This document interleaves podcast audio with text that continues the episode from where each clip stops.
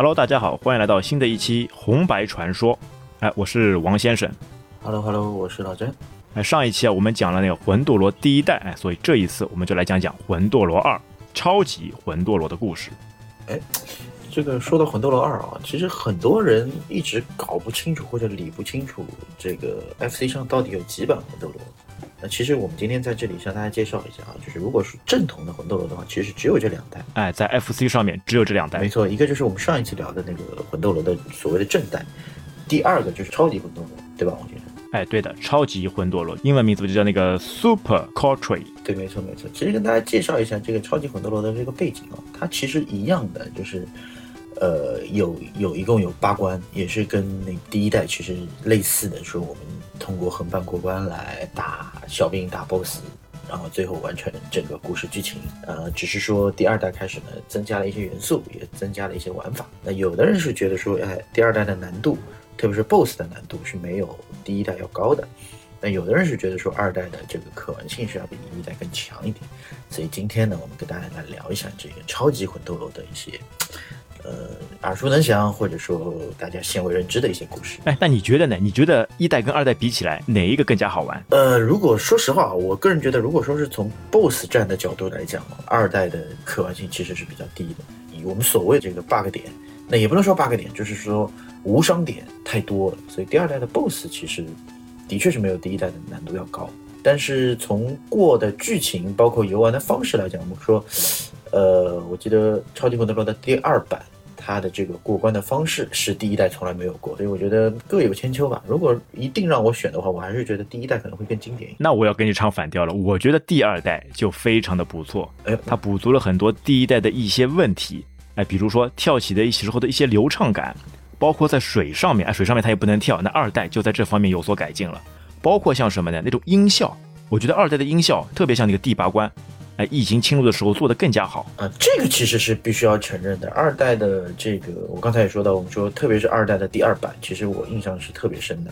二代的第二版其实算是一个俯视镜头，是从上帝视角哎，对，新的一种。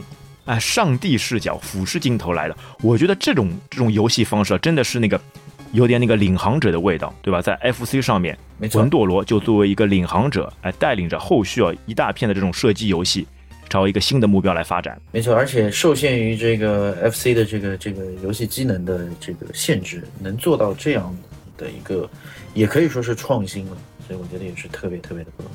对，我们知道那个在第一代的时候，你的第二关或第四关，它就是一个哎纵版的，就直直接一个平面不能移动的这样一个方式，哎，但是在超级魂斗罗二代上面，哎就不一样，你就可以移动了。哎，没错。说到这个啊，我还是要吐槽一下这个 BOSS。其实二第二关的这个 BOSS 是我觉得整个魂斗罗 FC 版的魂斗罗从上到下，啊，也不是说从上到下，从第一代的第一关到第二代的第八关，最弱智的一个 BOSS。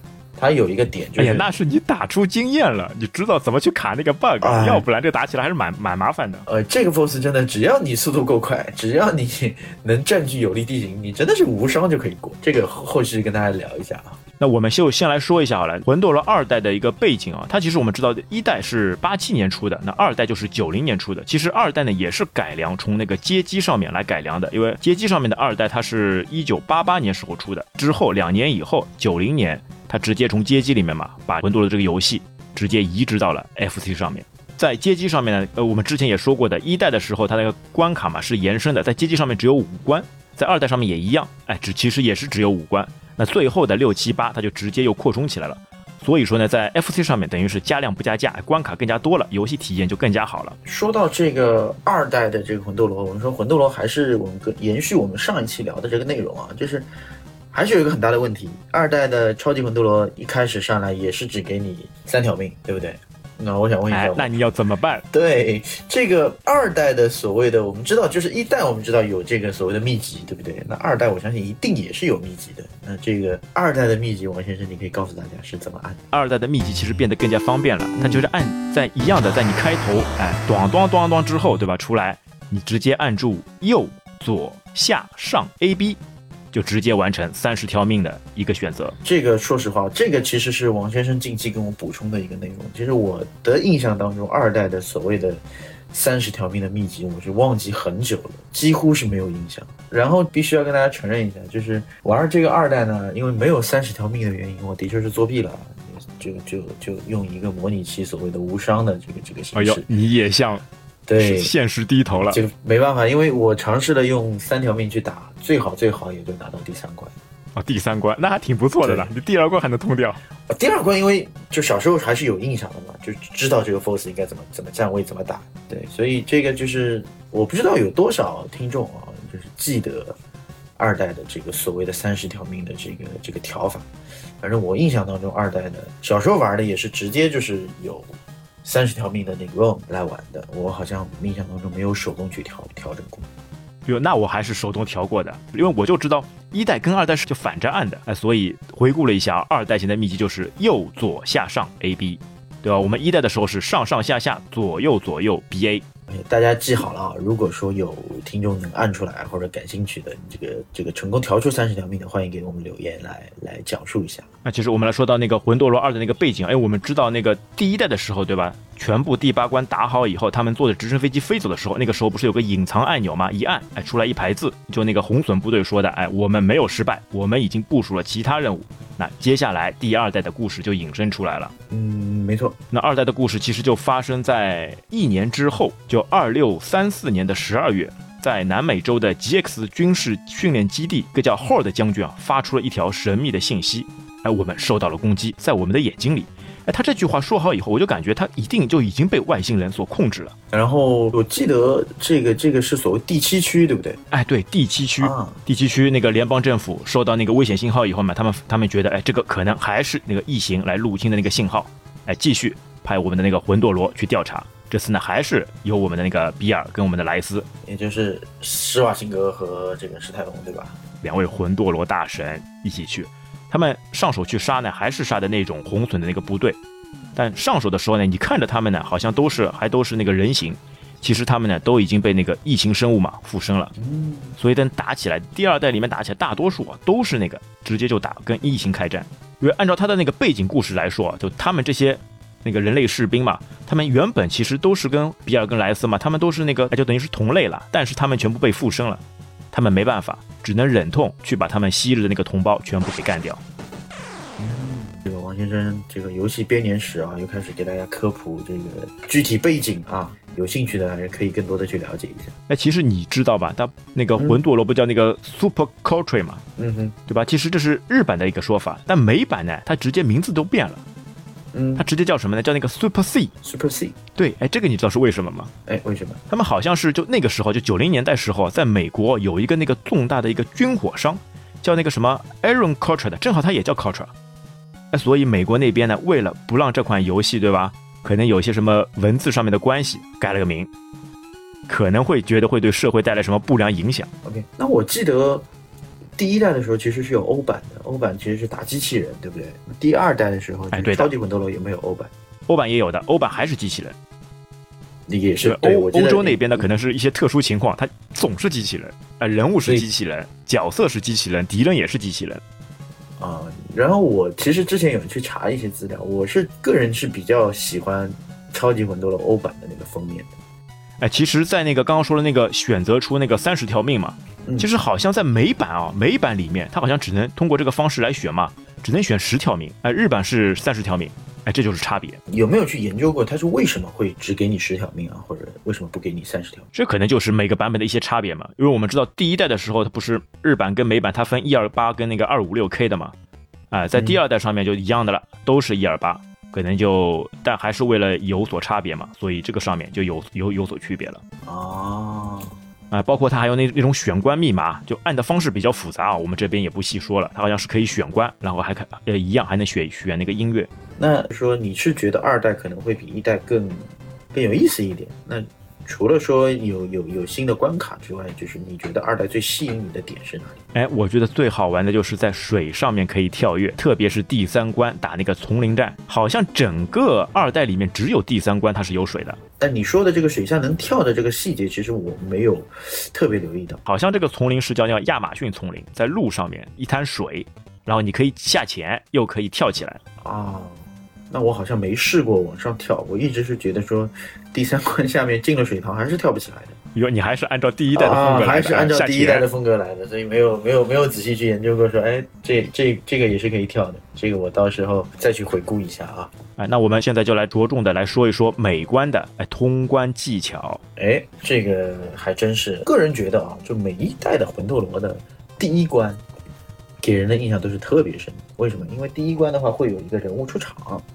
然后会会第一代就没有任务出场呀，你直接出来不就直接出来了吗？就在那个边缘出现了吗？但是第一代的话，其实我们之前不是聊到过的吗？是日版还是美版？它其实在之前是有一个介绍的呀。啊，对，日版它有一个背景故事介绍。对啊，所以这个起码说对于这个游戏是有一个交代，或者说有一个故事的开始，对吧？所以第二第二代的话做的更更特殊一点，我记得是从直升飞机上，哎，对，上手就是非常响的直升飞机声音，然后一根绳子挂。挂着两个勇士从直升飞机上面滑落，没错。所以不管不管是一个人也好，或者两个人也好，你开头一定是从这个直升机上下来。这个其实你想一想，你还是蛮酷的，对不对？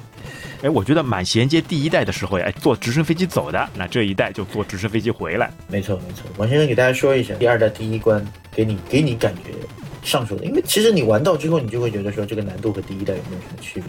哎，对，从直升飞机下来以后，就首先我感觉啊，那个子弹密集了。你这个有发现吗？就拿枪的那个士兵多了，就红颜色的士兵、红衣士兵多了。因为他其实正常来说，他的那个敌军嘛分两种，就人类敌军啊分两种，一种是大部分是那种灰颜色的，有的时候背上还背一个是一个炸药包，哎，冲你冲过来，他不开炮的，但是就冲你冲过来，嗯嗯，速度呢比你快，哎，你跑步是跑不过他的，他就像那个刘翔一样，哎，朝你冲过来，你跑不过他。我印象当中，第一代的第一关他是没有从你背后过来的这种小兵的。哎，对，基本没有。但是第二代的第一关就有那个士兵从背后过来，没错。哎，其实我一直有个疑问，哎哎，这魂斗罗嘛，他不是具备那个哎高级素质、不可战胜、以一挡百的人嘛？哎，为什么在这个游戏当中啊，哎，你随随便便被被被被这个敌人呢碰一下，哎，就死了呢？这个没道理啊！你不能这么说。当然，我就觉得蛮奇怪的。哎，你说说以一挡百的人，哎，结果碰一下，对吧？你说人你被人家子弹干掉嘛也就算了，就碰一下他也死了。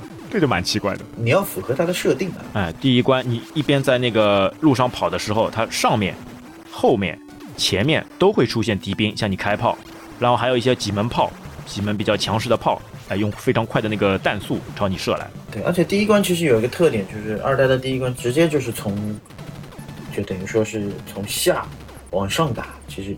的一个节奏其实是有斜坡往上走，对，一点点斜坡，一点点打上去。但这个斜坡呢很尴尬，斜坡你上去之后呢，你子弹的朝向和你子弹打出去的弹道又感觉又不是一成一个角度的。哎，你在斜坡上面一定要四十五度开枪，要不然你往前开的话，打打的都是那个地板上面。对，但是你如果是仅仅是四十五度开枪呢，的确是能打到上面的这个这个敌人，但是呢，你的这个视觉感受上来讲啊，你这个弹道。和你的这个手上拿的枪其实不是在同一条直线上。对，这就是非常那个考验对玩家的那个操作手感。对，这个其实也是我不知道是什么原因，它这个做不直，但是给我的感受上来讲的话，就可能观感上会，或者说是游玩感上会会会差一点。哎，其实还有个小的细节，你有发现吗？它不是在斜坡上面吗？包括后面几关在斜坡上面，它多了一个那个动作，是可以蹲着。啊，它可以蹲下来，斜坡上可以。哎，这个在一代里面是没有的，一代 因为一代也没有斜坡。对，那是因为一代没有斜坡，但是它从制作的角度上来讲，应该应该都是 OK 的。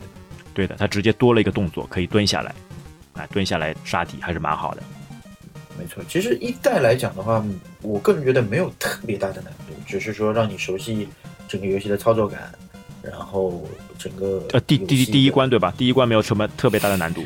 对，没有特别的难度，而且第一关的 BOSS，我个人觉得也比较，应该说是比较弱智的，就是从直升飞机。第一关的那个 BOSS 是什么？直升飞机，一个超大的直升飞机，长得其实说实话，机身上有好多炮，对，跟现在的黑鹰其实有还有那么一点像的。它就是在机身上面一排炮，朝你射击。所以第一关的这这个关卡设定其实也是这个红隼的基地，对吧？对，也是他们的部队的基地。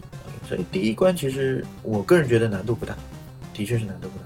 其实我觉得第一关为什么觉得比较方便呢？因为可能哦，就是你如果武器配备比较好了，你知道它的一个规律，就直接还没出来的时候就开炮，把它的炮全部打完，然后就比较好解决了。其实你有试过吧？就其实你上手你不把炮打掉，你让它全部现身以后，哇，他那几门炮好像是六门吧，那个子弹还是挺密集的。哎，包括它下面还有那个敌兵。那么我吃饱跑完了，我为啥不能一局不当光呢？我有我有你体验一下呀，万一你不知道这个 BOSS 是什么样的，你要看完完整的剧情，对吧？你把它放出来，哎，底下又有伞兵，哎，左边右边跑过来，上面又有那么多炮。我有难度低的方式，我为什么要去选择一个难度非常相对要比较高的这个方式去完成？也考验你的水平呀！你不是三条命通关的吗？把敌人全部放出来。第二代我印象当中，我好像没有用三条命通。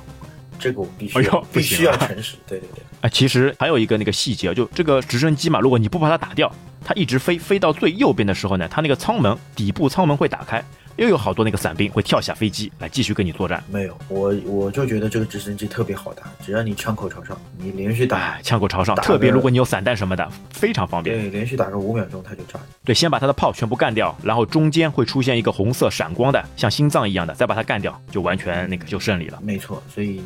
就当时给我感觉就是这 boss 还真挺菜的，现在依然没有转变我对他的感觉。而且你如果吃到一些比较厉害的子弹，像我们之前说的那个 S 弹，就那个 shot gun 那个散弹，哎，打起来就更加方便。哎，其实你其实有有有一个细节我没有验证啊，我不知道你是不是有了解哦。嗯。就我看网上有人说对吧？哎，你第一次吃到那个 S 弹，嗯，你发一发，它是三颗子弹，嗯，哎朝外面发出去。但是如果你第二次再吃到这个 S 弹，它就是五发子弹。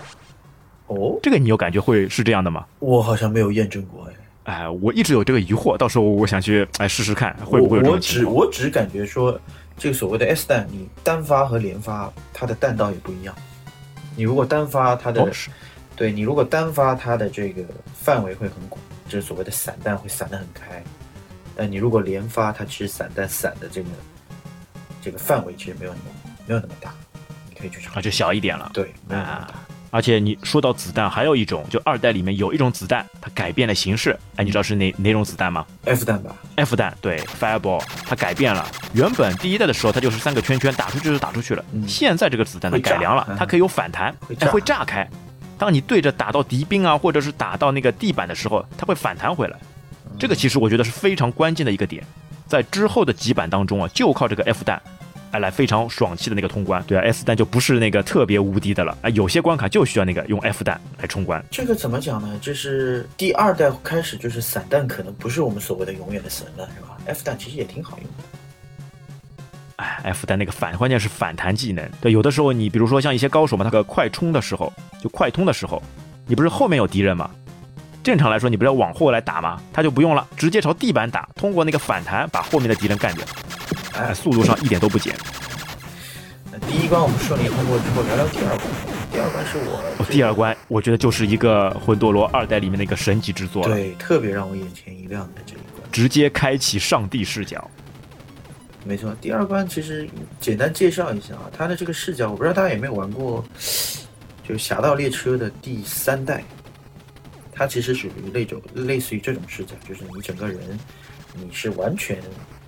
九十度向下的一个所谓的一个俯视的俯视视角，对，然后你整个人就拿着一把枪在往从从下往上走，等于类似于它不算也其实也不算是横版过关，应该算是竖版过关，哎，纵版啊，对对对，纵版，纵轴移动过过关，对，就类似于我们说就一九四五这种飞机大战的这种视角，哎，这个这个视角我觉得还是比较有趣的，但唯一一点。它就不能跳了，纵版里面就没办法跳了。啊，没错，它就是没有跳跃的这个动作。但是，而且其实，而且其实你发现吗？它那个弹道它是有距离了。其实，在那个第一关或者其他关横版里面嘛，它弹道是直接可以打到底的。哎，没错，一直可以延伸下去的。但在重版里面啊，它就有那个弹道距离了。很多的时候，你弹发出去以后，它就打不到敌人，因为距离不够了。没错。然后呢，我个人是觉得说，第二关的难度啊。其实，如果你玩熟练了之后啊，嗯，我个人觉得其实也没有那么难。但是它的这个通关的方式啊，是当时乃至于说，哎，我们是在可能后面玩的时候觉得特别新颖的一种一种一种形式。你之前的确是没有没有接触过。哎，就一路过关斩将，直接冲下去。哎，到了 BOSS，哎，你来说说看，哎，你这个印象非常深刻的 BOSS。哎，第二关的这个 BOSS 呢，它其实是这样子的，它是三个小人儿，三个小人坐在一辆坦克上。然后呢，我刚才类似于坦克的。对，刚才有跟大家介绍过，就是第二关呢，其实是从下往上打，对吧？说一个纵版的一个一个形式，那它会有一个问题，我不知道是受于机能所限呢，还是别的一些什么原因。第二关的关底 BOSS 呢，它的枪口只有一个方向，也就是说它的枪口永远是向下的。那其实你是从下往上冲嘛，但是你跑步你其实左右前后都能跑。那它其实有一个所谓的，也不能说说是 bug，说算是一个技巧。你只要绕一个角度，对你只要绕到这个这个 boss 的屁股后面，你枪口向下侧边或者只要打他最上面那个司令官，对你往下打，那他其实完全是没有反抗力的，就等于说一辆坦克它只会往前开炮，你只要想办法绕到坦克的背后，你对着坦克，他不会转头，一阵狂轰滥炸，然后他是不会转头的，所以。只要你掌握了这个诀窍，第二关的关底 BOSS 其实是要比第一第一关的这个直升机还要菜。哎，绝对速通啊！它基本上来说两秒不到就能把那个 BOSS 给打掉了。没错，因为它只只会可能就六十度的这个射击范围吧，射击角度，你只要绕到它后面就能解决这个问题。其实它那那个坦克嘛，就如果你看到后面能发现，它其实那个坦克头嘛，还有那个电机，还有电棒会伸出来。然后上面的那个三门炮会持续来射击，那打这一关呢，一般来说呢有两种方式，一种呢就在底部打，就你速度跑得比他快，等他下面的炮还没出来的时候，你有散弹枪或者 F 弹什么的，直接对着当中那个司令官开炮就能把他干掉了。另外一种呢，就像我刚刚老老詹说的，哎，你绕到旁边，绕到侧边或者背后，哎，直接对着那个司令官开炮，一样就可以快速通关。对，所以这个可能我我我我没有去研究说为什么会有这样的一个设定，但是现在看来这个。设定其实是怎么说呢？是降低这个 boss 难度。啊，我觉得是什么呢？其实人家设计的时候呢，考虑的蛮多的，觉得这个 boss 呢不是太轻易那个打掉的。但苦于什么呢？那个时候玩的游戏比较少啊，哎，玩家天天就在钻研，哎，发现了这样一个 bug，发现这样一个技巧，这是他们那个设计人也没有想到的呀。他们没想到你们会没事天天就就是打这个打这个游戏，钻研每一个角度每一个地方。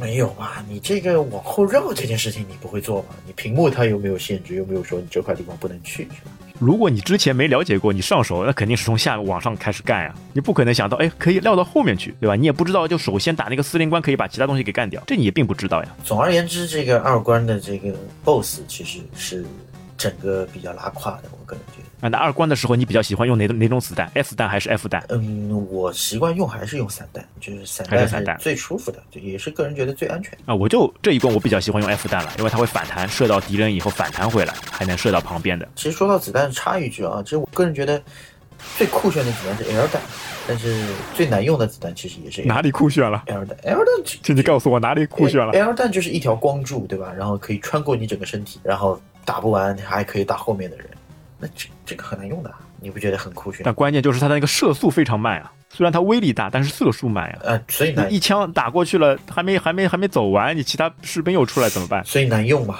对吧？你要用好了很不容易。但其实你不觉得挺酷的吗？哎，以后你就拿着这个 A R 弹啊，作为刺刀，哎，连发开着作为刺刀，哎，你给我看看你怎么通关的。这个太难用，太难用，难用是难用，但是好玩归好玩，对吧？酷炫归酷炫，这不是一回事啊。那来到那个第三关丛林啊，好像就是那个亚马逊的丛林。哎，这一关你有什么那个感觉吗？就很像很像第一代的第一关嘛，整个场景啊，对的，有这种树木，有这种湖，你的感觉？我就觉得子弹确实密集很多，像这一关嘛，它那个树丛上面还有好多伞兵会对着你开炮，地下呢也有很多这种机枪，紫色的那个那种伞兵是吧？第一次出现，哎，对，到处都是，就密密麻麻，也感觉是不是 FC 的技能那个提升了？好多兵啊，觉得在第一代里面。没有感觉到有这么多的杂兵。第三关我印象当中，它是不是应该有两个 BOSS？哎，对的，就经过那个湖泊以后，有个独木桥，过了独木桥以后呢，先出来一个小 BOSS，是那个哎，我们叫它什么？叫它那个蜘蛛机器啊。但更多的时候会会说它是螃蟹。嗯，我也觉得更像更像更像螃蟹一点。但这个说实话造的还蛮酷炫，就比比较像现在我们说登月机器人。哎，对的，而且就这个蜘蛛机器人嘛，它在那个。二代的有一个卡带的封面上面也是出现的，画图什么的还是比较比较漂亮的。这个这个蜘蛛人，你你是通过什么方式来把它打掉的？这个哎，我刚有什么技巧？刚才也想说这个，所以这个二代的 BOSS 啊，我真不知道怎么设计，是他设计不出来了呢，还是怎么样？就你跳到他头上往下打呀，然后他也是永远打不到。哎，对，就是这个技巧，你跳到它这个顶上，哎，然后跳起来向下开炮，对吧？但你这个你还是要有那个散弹配合，如果你没有散弹，你是直接白子弹的话，你就比较难了。哎，打发打发你就跳下来，因为它是垂直的嘛，你就跳跳一下，它就升上来了。哎，但是起码说降低会可以降低很多难度啊！你从从跳到他脑袋上，从上往下打，肯定是要比你在他边上这么打要要来的更好一点嘛。对的，其实他这个还有一个非常好的一个地方，就是你他过来以后嘛，你先趴下，让他过你的身以后呢，你站起来到他背后直接开炮，哎，很快就能把他干掉，这也是个技巧。对，而且呢，就是这个 BOSS 设计完之后呢，后面还有一小段。还有一小段呢，我印象当中，后面就地震了。对，就地震了，然后考验你的手法的时候到了，就没有，但是他我记得好像是没有小兵的，对吧？嗯，基本没有小兵，就听到那个声音，咕隆隆，地震的声音出来了，然后你就哎音音乐开始加快，你就开始跳，因为它这个地震呢，等于是你地上的这个地板嘛，它时不时的会突然之间消失，你之前完全没有预料，突然之间一个下线，哎，然后就可能没有了。哎，之前我打的时候，在这边不知道死了多少多少条命，都是在这边给跳死了。啊，但是我就觉得这个设计吧。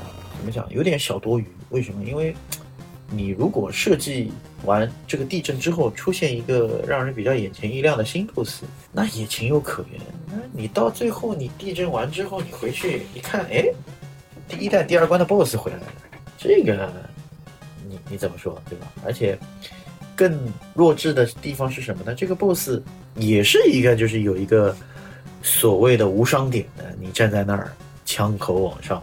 啪啪啪打一阵，打个三五秒钟，他就有完蛋了的一个 boss。哎呀，他正常，他一个像一堵墙一样，直接从地面上面升上来。哎，升上来以后，他他有四门那个副炮，当中一个主炮。正常来打嘛，就把那个副炮一个个全部打掉，打掉以后对着主炮打就行了。但其实你是可以有有一个角度嘛，哎，斜四十五度还是在哪里的，直接对着主炮打，把主炮打掉就赢了。所以这个 boss 设计，反正一直到这里我还是不懂。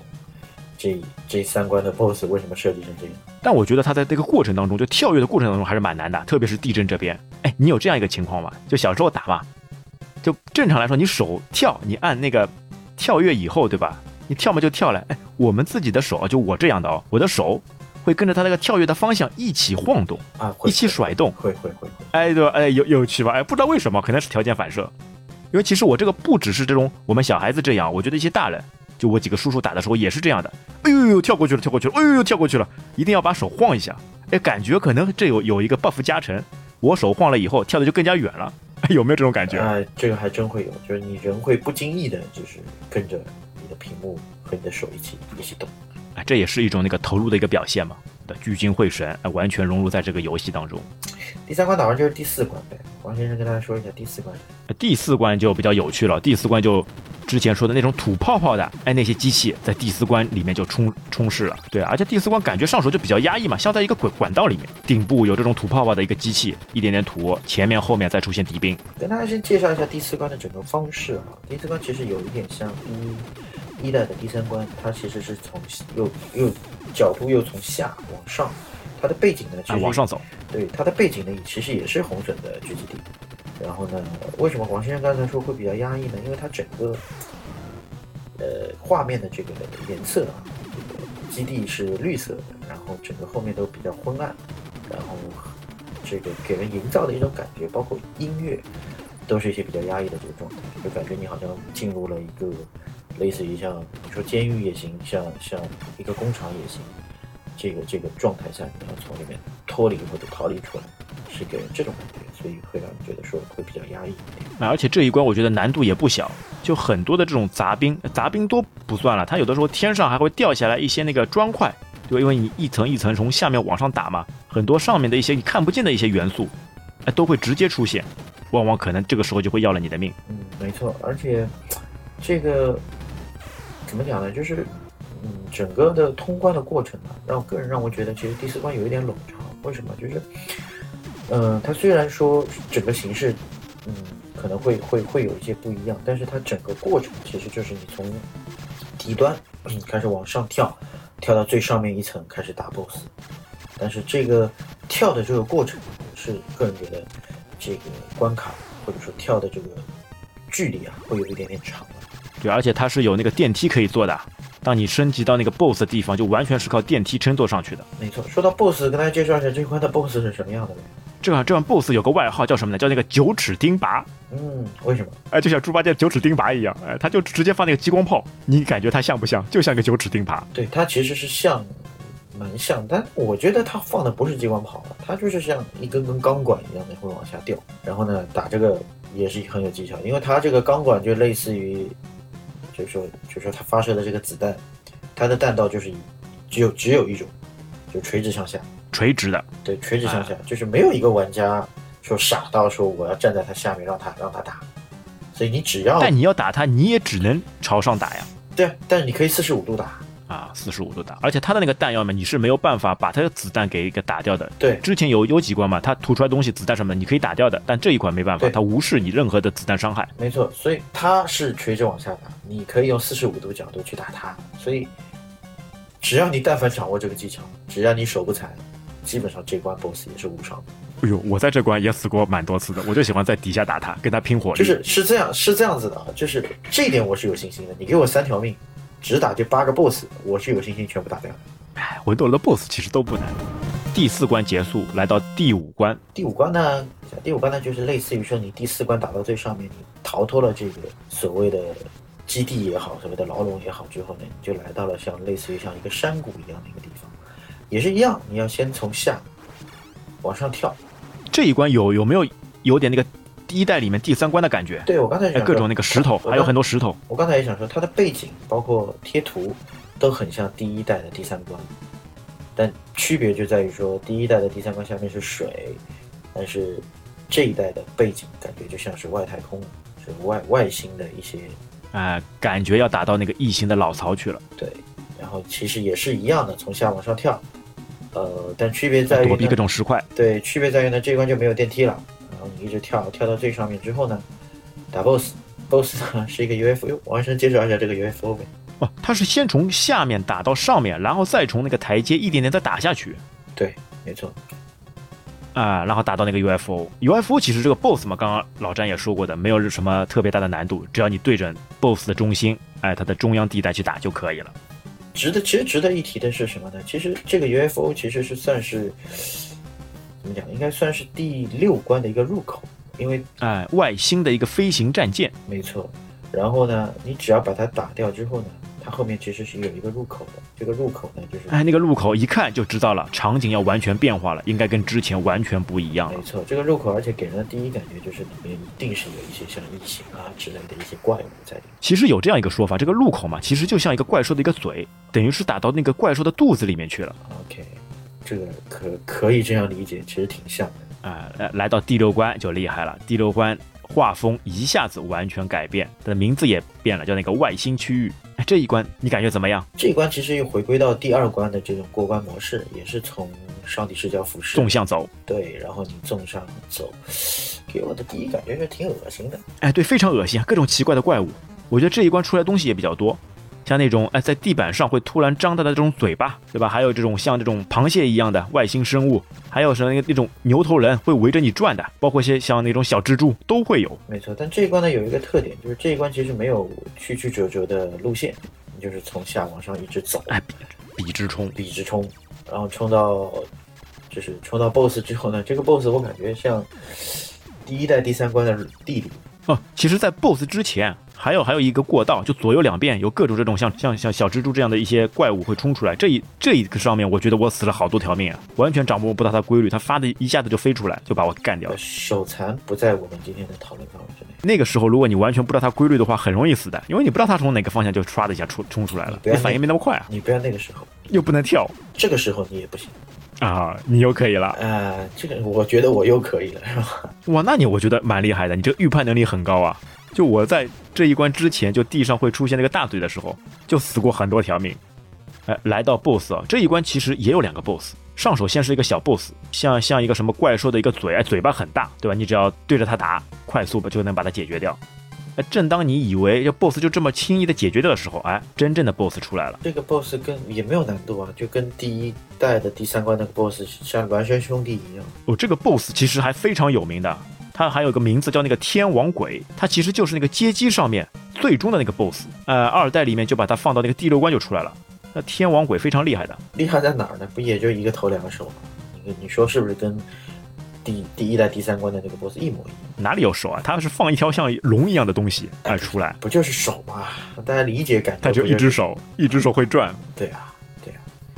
然后也是一样，你就先把两个手打掉，然后再打他脑袋。只要把他两个手打完之后，他脑袋几乎是没有攻击力。哦，但他脑袋其实当你嘴巴闭起来的时候，你打他是无伤的，你只能打等他那个嘴巴张开的时候再攻击他才有效果。对，所以嘴巴闭起来的时候是打手，打两个触手。它其实就是一条触手嘛，从右边先通到左边，像一条蛇一样会那个盘行。天王鬼这里其实还有一个那个速通技巧嘛，就是你跑到他嘴边，哎，当你把前面一个像蛤蟆一样大头打掉以后，就跑到他嘴边，哎，对着他嘴一直开炮，哎，很快，等他手还没出来的时候，触手还没有出来的时候，就可以把 BOSS 给干掉。没错，所以你说这个超级魂斗罗的 BOSS 设计的是不是？用现在的话来讲，就 AI AI AI 都很都很都很弱智。哎，那接下来就是第七关，第七关其实更压抑，第七关整个色调也好，或者是整个音乐也好，第七关一开始给你的这个感觉就是绿莹莹的阴森恐怖的这种状态。哎，蓝色像这种珊瑚虫什么的，可能就进入到像类似于这种怪兽的这个肚子里面、胃肠胃里面了而且，给你哎，感觉跳下去。给你感觉是那种进入深渊的那种感觉，是从下开始一直往下跳。啊、首先第一个接触的那个怪兽嘛，就像一个那个海马一样，对吧？哎嘴里面吐那个子弹，呃，它其实更像珊瑚啊，就是它其实是守、哦珊瑚守在路口，对。然后呢，这一关我记得应该是没有能动的那种小人那种那种，对吧？应该几乎敌兵吗，敌兵没已经已经基本上说没有了，因为已经打到那个怪兽老巢了，没错基本已经没有作为人形的那个生物了，没错，基全部都是一些异形的怪物。对，基本上你要打的都是一些外星生物，然后这些外星生物可能会吐一些子弹出来。其实你只要原则上来讲，你只要躲避好，问题都没有不会特别大。啊、在斜坡上，哎、善于运用那个蹲的技巧，把这些东西给全部给打掉。哎，接下来啊，它就会有有一个那个大的一个悬崖，跳下去以后呢，一片绿油油的东西，这不知道是什么东西。我感觉像看起来啊，像是这个胃，哎、打通这个胃最后的那个通到小肠的那个地方，对，像肠子通下去以后，通下去以后厉害了。我觉得这个场景啊，就完全还原异形里面的，它不是有这种像那种抱脸虫嘛，嗯抱脸虫会出冲出来。嗯，然后有那种虫蛹，它不是还会那晃动晃动，就真的像那个虫蛹一样，晃着晃动着。你接近了以后，抱脸虫啪的一下飞出来。没错。然后你也可以蹲下来或者趴下去把它直接打爆，然后一直往下跳。哎，而且这个爆脸虫速度还比较快的，这个是这个地方一定要小心，因为有的时候你跳下去，它左右两边都有，你先要把左边干掉，或者先把右边干掉，再把另一边再干掉。对，然后其实是是你把这些全部打完之后，你再往下跳，其实就到了 BOSS。这个 BOSS 其实有值得一提啊，就是说，是我觉得超级魂斗罗当中造型上做的最好的一个 BOSS，也是最让人感觉哎这不是最像异形里面的那个就女王的吗？没错，就给我感觉是最像 BOSS 的一个 BOSS。啊，你能发现它那个脚边还有很多这种蛋，像是孵化出来的。没错，整个不论是造型也好，或者说是它整个气势上来讲也好，这个小朋友如果打的话，还真的可能会有点害怕了。这个，这个哎，有点害怕，像像一个骷髅头啊。没错，其实它这个呢，并不是那个真实的那个生物，它其实也是一座雕像，它其实就是那个外星外星人那个防御系统嗯嗯嗯啊，，它其实就说就是一座雕像，但它攻击方式呢也比较特别的，它会那个从那个耳朵这边嘛滴下来一些那个蛆虫，像虫一样，哎滴下来来攻击你，然后嘴巴里面还会那个吐吐子弹。没错。而且这个 BOSS 呢，是让我觉得唯一啊，可以说是唯一让我觉得超级魂斗罗当中 BOSS 设计的又有造型又有难度的一个。对，而且这一关这个 BOSS 啊，他打起来哎吃的子弹特别多，就打的时间比较长，呃不像前面几个 BOSS 哎两秒钟能干掉了。这一这个 BOSS 啊最起码就算你知道那个技巧，打他哪边的技巧也要打一会儿才能把他干掉。没错，所以这个 BOSS 其实好像是就血量最牛的对对对，啊。那这一关如果打掉以后，就来到第八关最终关，哎打我们的那个鹰兽。这一关我觉得一进去以后呢，那个画风嘛也感觉更加变了，特别是这个音效这个声音，就感觉你就来到了那个哎阴森恐怖的异形世界。这个你胆子太小了。我倒是觉得从第五关开始，整个感觉就已经开始变掉了，就是直接进入这个外星老巢，这个异形老巢，整个感觉其实给我感觉都不是特别好。而且呢，第八关呢，其实它回到了这个我们所谓的横版过关的这个模式，而且第八关这个关卡，我个人感觉特别的长。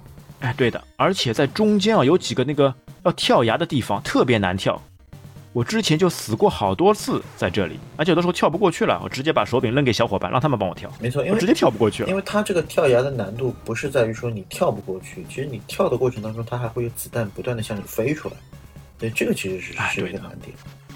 我觉得特别难，就是第一个断崖，你一定要在边上面跳过去，没才正好刚刚好够得到。没错，因为虽然说这个后面几关其实已经没有这个所谓的人形生物的敌人，但是这个外星生物的这个敌人在那里向你发射的这个子弹，它的这个密集程度和发散性的程度，其实是要比人形生物更难去掌握它的规律的。哎，这一关，而且直接出来就是那个异形生物，就跟电影的异形比较相似的，直接就冲过来。没错，所以这这一关的难度其实就在于怎么样去躲避跳跃，然后怎么样去躲避它子弹的一些弹道。其实我个人到现在还为止还没有发现，其实它有特别的一个规律，它其实比较是无序的，所以躲起来还是需要一点难度的。而且到中期的时候嘛，它那个天花板是会压下来的，哎，这边又更加加强了难度。没错，地下又有断崖，上面那个天花板又会压下来，而且还有这种像眼睛一样的生物会出现，就更加难了。没错，所以你没有一点技巧，没有一点速度，或者说说再说的直白一点，你不多死几次，你是没有办法去去哎，靠生命冲过去。对去玩好。而且你发现吗？当它天花板压下的时候，如果你起跳的时候呢，你就会被压住，对哎，你就像滚雪球一样，哎，在原地滚，对，所以你速度不快这个还是蛮蛮有趣的。对，所以你速度不快的话，其实是这一关其实还是蛮这其实，在这一关当中，还有一个技巧是什么呢？你一定要吃那个 F 弹，嗯因为 F 弹会反弹嘛。当你天花板压下来的时候，你完全可以通过 F 弹来解决掉旁边的一些伞兵。嗯嗯。这个时候 F 弹的威力就是巨大的，特别是在这个场景上面，F 弹是无敌的，我觉得比散弹还要好。没错。那这关的 BOSS 王先生记得长什么样吗？BOSS 就是那个鹰兽呀，就像一个哎美人的头，然后身体是个虫子的，它有专门一个名字叫鹰兽。像是一个人形怪物，就是它其实那张、哎我一直觉得它像不像那个美杜莎的头？那美杜莎比她漂亮多了。其实这个鹰兽啊，就在就在那个第二代当中嘛，它还其实还是个幼兽。其实魂斗罗之后一些续集嘛，包括像在那个 PS 上面的，嗯，哎，它一些就是会更加成长，变成那个完成体，完成体不得了，还带翅膀的，那就更加难了。哦，哎，在二代当中呢，这还是个幼兽，打起来比较方便。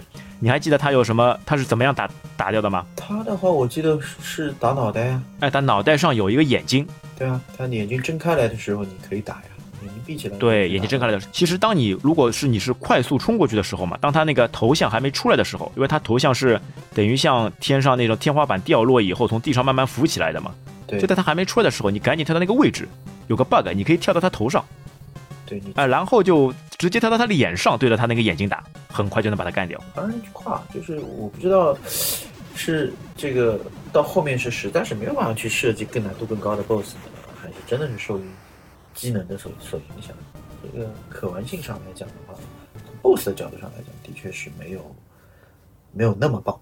但是前面整个关卡的设计，我觉得其实是一代的精妙。啊，我觉得其实它就是给玩家的一个流畅感。没错，因为整个的不论是关卡的设计、子弹的设计以及这个新颖程度吧，其实你放在想想，它是一个九零年的游戏，就是放到二零二一年，我们还可以津津乐道的去聊这个游戏，足以证明这个游戏是在至少在我们这一代人心目当中是多么多么的经典。其实我们小时候一直玩的时候是有单打有双打嘛，那你说这个单打和双打的时候难度是不一样的？它出的出的小兵的数数量啊，或者说是 BOSS 的血量，它其实有区别。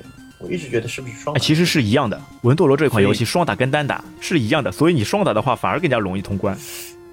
啊，所以双打是其实是要更简单。我一直觉得说，哎，如果我双打，是不是小兵的数量就会翻一倍？BOSS 的数量是不是也血量是不是也会翻一倍？啊，其实是没有的，都是一样的。啊所以其实是一样的。所以当时其实还是没有设计说，如果是两个人会有两种难度这样子？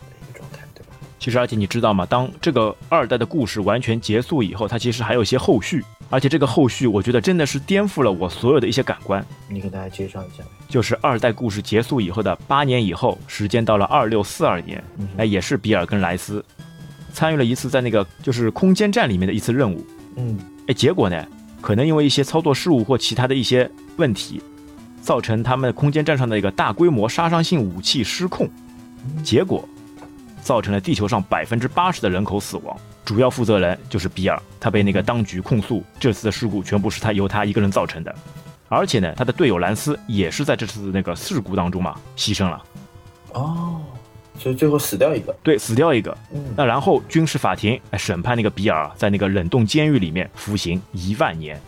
哦哎，但是呢，仅仅服刑了五年之后，比尔就被释放出来了。哎，你知道为什么吗？哎，为什么？哎，因为新的威胁出现了，新的任务又来了，是不是？啊，要去执行新的任务。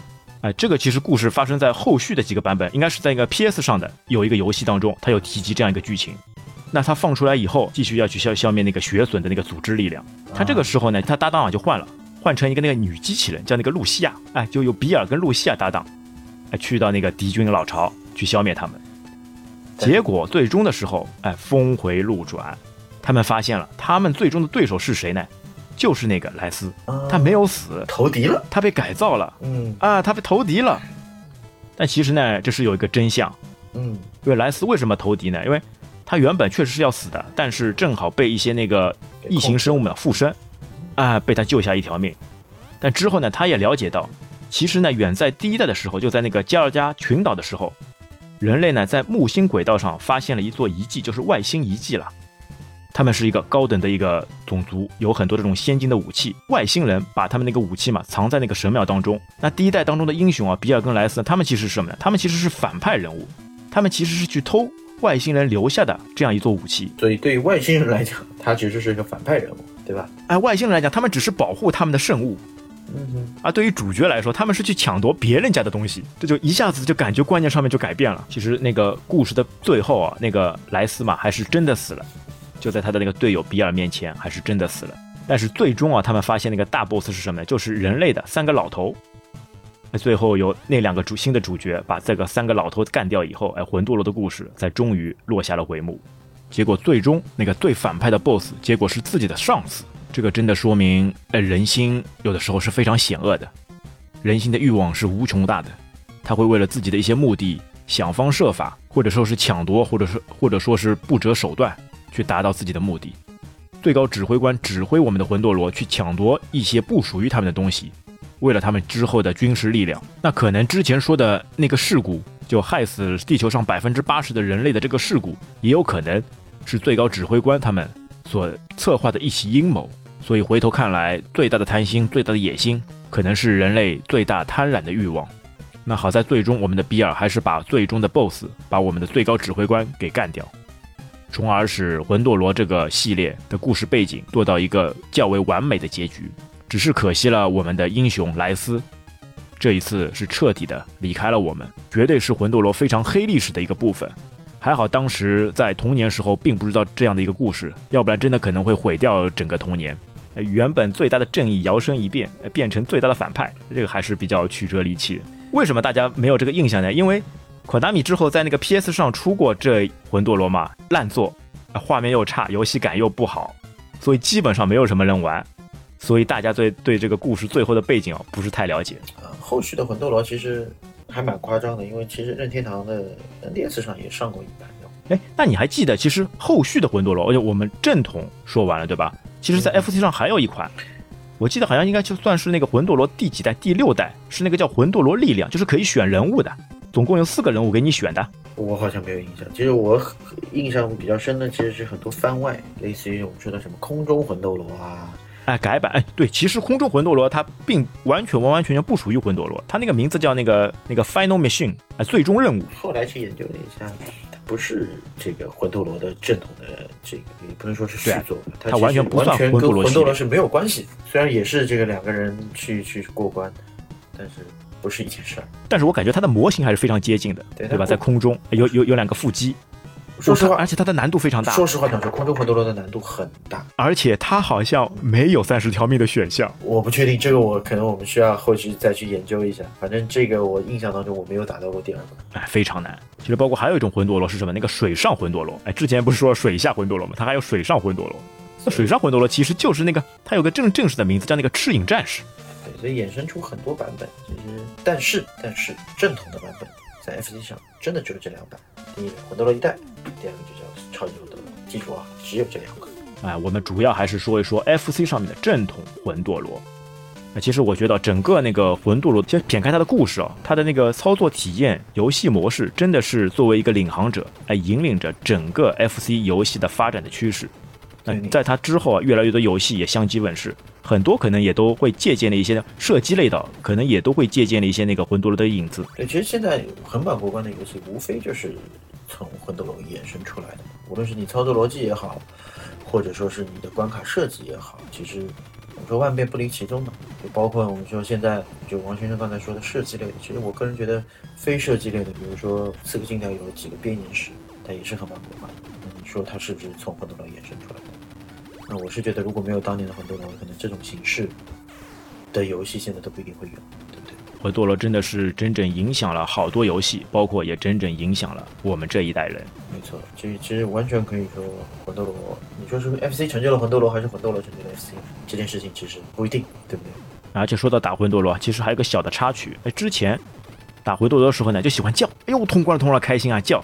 啊，有一次我发现好像那个手柄上面，就二 P 的手柄上面，你有发现吗？有很好多洞，好多洞眼。然后仔细一看呢，当中好像有个洞眼是通的。我一直不知道这是干嘛用的。啊，之后我发现了，我查了一下，发现了它其实就是一个麦克风扬声器啊，不是扬声器，就是一个麦克风。它是用来做什么的？好像是在某些游戏当中啊，真的是可以通过那个声音方式啊来控制的。好像是那个哆啦 A 梦，哎，大雄那那一关，就跟那个胖虎他不是唱歌嘛，他唱歌的时候你也对着麦克风去叫，好像能达拿到一些什么隐藏金币之类的。